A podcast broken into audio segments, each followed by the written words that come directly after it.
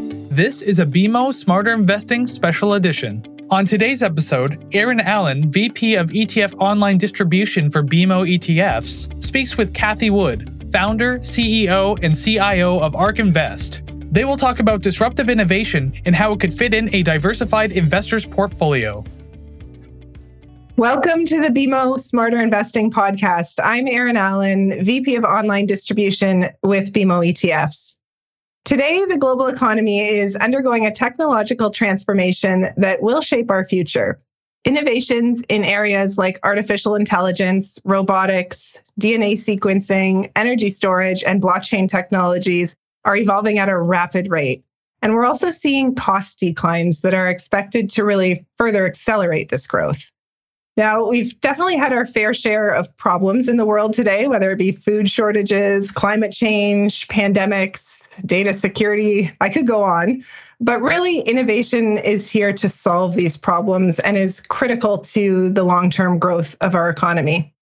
Disruptive innovation investing not only provides access to potential exponential growth opportunities that are generally absent from broad based indices, but it also offers an opportunity to really hedge against that increasing risk that incumbents may be disrupted. And it adds diversification to investment portfolios. Now, 2022 was a difficult year for equities, in particular growth stocks, because they're more reliant on future cash flows that are now, of course, being discounted at higher interest rates.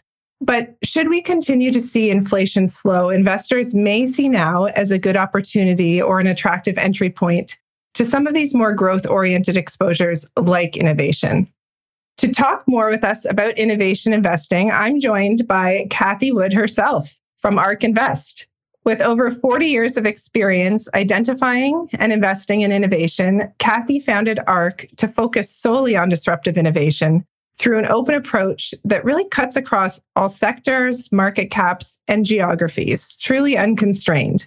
And Cathie believes that ARK can identify large scale investment opportunities resulting from technological innovation centered around those five major themes that I mentioned DNA sequencing, robotics, AI, energy storage, and blockchain.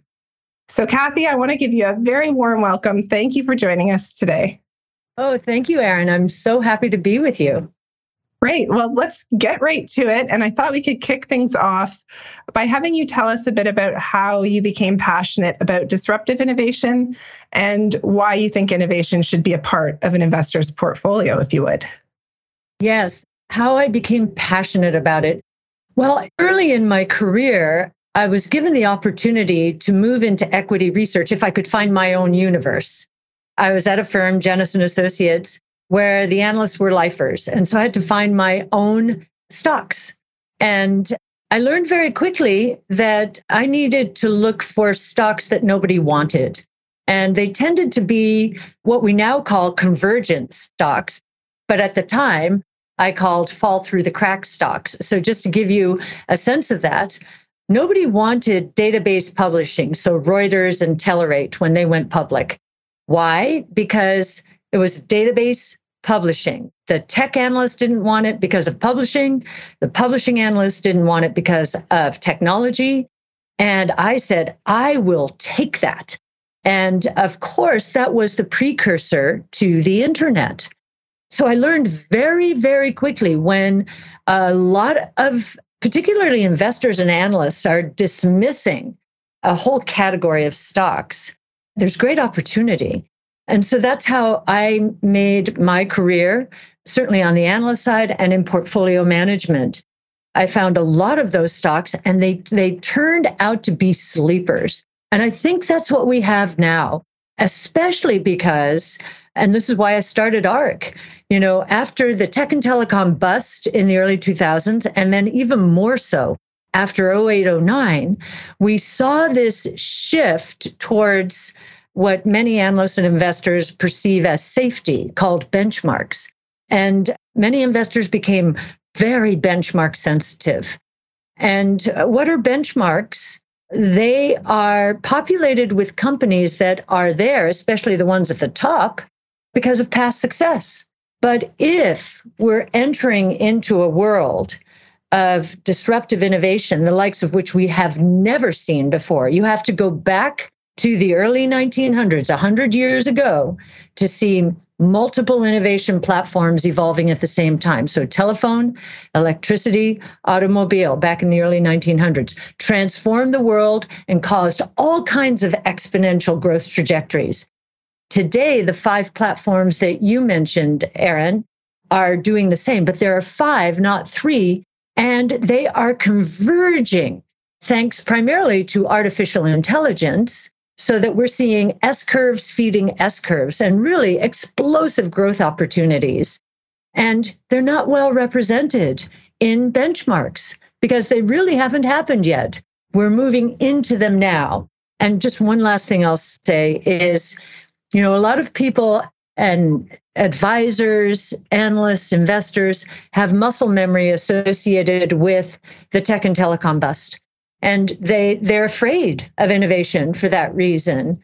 And i think what happened back then was too much capital too soon too few opportunities. The costs were too high. The technologies weren't ready. We didn't get really the big breakthrough in artificial intelligence until 2012 now we're ready for prime time. And yet they're running away. They ran into these themes you know 25 years too early now they're happening and they're running away and i think it'll be really interesting study of investor psychology when the history books are written about this period Right. And I know at ARK, you guys, your approach and your research approach is quite unique in the marketplace. So I wanted to give you a chance to talk a bit about that and what sets you apart from everybody else in terms of your research and your approach.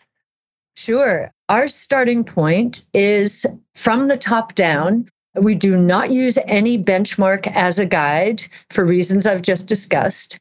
And what we're doing is, for example, in our early days, 2014, what is an autonomous vehicle?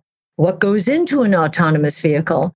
We don't have any preconceived notions about the companies involved in autonomous vehicles. And so we go out into the world and find those companies working on autonomous vehicles. And we learn, we learned in 2014, for example, when investors were treating NVIDIA as nothing but a PC gaming chip company, because that's all it was at the time, we were learning that GPUs were going to be the brains or the central nervous systems of autonomous vehicles. It was like, wow, that was a big aha moment. And so we were on to NVIDIA as an AI stock well before the market because of the way we do our research. The other thing that we do is we center our research around something called Wright's Law. Wright's Law says for every cumulative doubling in the number of units produced associated with a given technology, costs decline at a consistent percentage rate.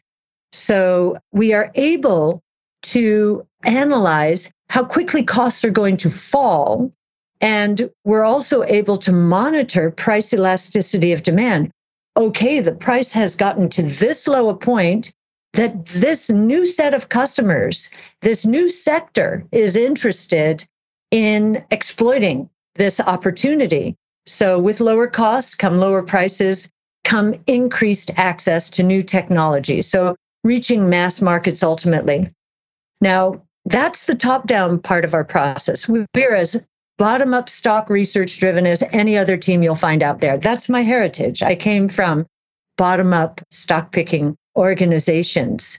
And then we have over the top of the top down and bottom up, we have an overlay it's a six metric scoring system associated with innovation. Key, and I'll just give you a couple of them. Key is management, the people and the culture, critical. Another one is barriers to entry. So we have a scoring system that overlays the top down and bottom up models. So it's very comprehensive process. Perfect. And then talk to us a bit about why now is such an important time in the innovation space. And you talked a bit about the convergence of the different technologies, but what else is going on that's really making this an attractive area? Yes, I think it's timing.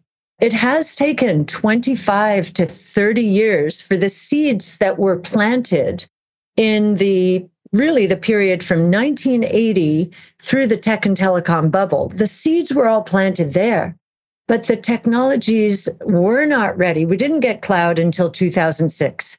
We didn't get the big breakthrough deep learning in AI until 2012. We didn't get the rapid cost declines to levels that make sense now for DNA sequencing until the last few years. So, just to give you a sense of that, to sequence the first whole human genome, which wasn't completed, at least in its earliest form, until 2003, it cost $2.7 billion for one person's genome. That was 2003. 20 years later, we're at $200. Think about that. And so now we're seeing an explosion in the number not only of whole human genome sequence, but plants, animals, viruses, bacteria, cancer tumors. So we're seeing an explosion that couldn't have taken place 20 years ago because the technology wasn't ready. And that technology, importantly, is long read DNA sequencing technology. And the costs were way too high. Now both are ready. So we're ready for prime time. Now, ARK just released their big ideas report that you can find on your website that goes into those five themes in a bit more detail. But can you walk us through some of the more exciting things that you're seeing within those five themes of technological change? Sure, sure.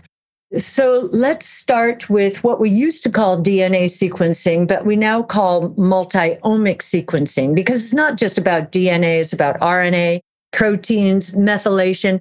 It's complicated. And we have three full time analysts focused on life sciences. And I think what we're beginning to see is the tests, especially when it comes to cancer. The molecular diagnostic tests are becoming, thanks to artificial intelligence, again, this convergence, and multiomic sequencing, the tests are becoming so good that they're able to identify more and more cancers in stage one some private companies, one of which is in our crossover fund, some private companies are discovering cancer, pancreatic cancer in stage one. And we think that's going to broaden out. And we also think, as we talk to that private company and others, Exact Sciences in the portfolio, we are beginning to believe that this convergence between multiomic sequencing and artificial intelligence is going to help us understand when the body is setting up for cancer. So even before we get that first uncontrollable replication of cells, just the setup. So we think that cancer is going to be one of the biggest beneficiaries of the multi-omics revolution and that we're going to start curing cancer. In fact, there's a, a little girl named Alyssa. She was 11 years old when they discovered her leukemia in the UK she was on her deathbed at the age of 12 in May of last year with leukemia. They had tried dozens of therapies, they had all failed. And Hail Mary Pass, base editing, they base edited her cells, and she's cancer free now. You know, these miracles wow. are already happening. That's incredible. That is truly incredible. And then, of course, it depends on an individual's circumstances, their like their time horizon or their ability to deal with volatility in their portfolio. But how do you see these ETFs and your strategies fitting within an investor's portfolio? Well, we see investors using them in any of a number of ways. Some basically take a slice out of their growth portfolio, so their growth equity exposures, and slot in our strategy because they see that most of our stocks are not in traditional benchmarks. They're not in the S&P 500 or the Nasdaq or the MSCI world. Very little overlap, very high active. So what this is doing is giving them a hedge against this high probability from our point of view that the traditional world order represented by those benchmarks is going to be disrupted. And so, if we are right And some of the lab testing companies out there are going to be displaced, but they are in traditional benchmarks. The auto companies are going to be displaced, or even the FANGs. We don't own the FANGs in our flagship strategy because we think they're going to be disrupted. We don't own Amazon, we own your beloved Shopify because Shopify is enabling social commerce. Amazon is not a social network. We have Instagram and TikTok as social networks and Pinterest as well. All of those networks are being enabled by Shopify to sell goods in app. So we want to be with the disruptors, not the disrupted. And it is ironic that I'm telling you the fangs are going to be the disrupted because they were the disruptors so recently. But we do think many of them are being disrupted. And I think their fundamental reports, their earnings are suggesting or corroborating that. All right. So these have a place in, in a lot of portfolios as a differentiator, right? And as a within that growth sleeve, as a lot of these a lot of the themes are are longer term to play out. So definitely want to make sure you're considering the time horizon there as well. Yes, and just to finish up on that answer, Erin, if you do give us a five year investment time horizon, which is our time horizon, uh, we have a study on our site. We're updating it now, but it will show you that if you include our strategy with some of these other more traditional strategies over a five year investment time horizon, assuming you rebalance over time, then our strategy will increase your return per unit of risk quite significantly. Okay. And uh, BMO recently partnered with ARK to bring three of your flagship ETFs here to Canada. So ARKK, ARKG, and ARKW. Curious as to what factors led you to select BMO as a partner on these new products and why, why do you think Canada is such an important market for you? Yes, well, our chief strategy officer from MSCI, she came to us from MSCI. She had developed MSCI's innovation indices. And when she came over, she had been speaking to BMO and describing okay, well, the MSCI innovation indices are very diversified, 500 stocks plus, whereas ours are more concentrated and much more focused on ARK's research, which is, as I described, centered around Wright's Law. And so it was her link to BMO that started the conversation. And we were just thrilled because we know that BMO is one of the marquee firms in Canada, one of the three or four marquee firms and has one of the best selections of ETFs and has done incredibly well on ETFs. I think might have done better than anybody else. And we thought, wow, what an opportunity for ARK to partner. So that's how it's all started. And, you know, Canada is important to us and has always been important in my career because I've seen sort of the pioneering spirit in Canada. So I think from a DNA point of view, investors in Canada have an appetite for innovation and these new frontiers. So that's one reason.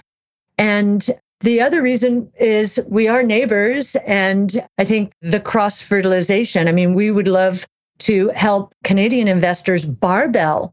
You know, we know that Canada is very resource and financial services focused in terms of the markets exposure.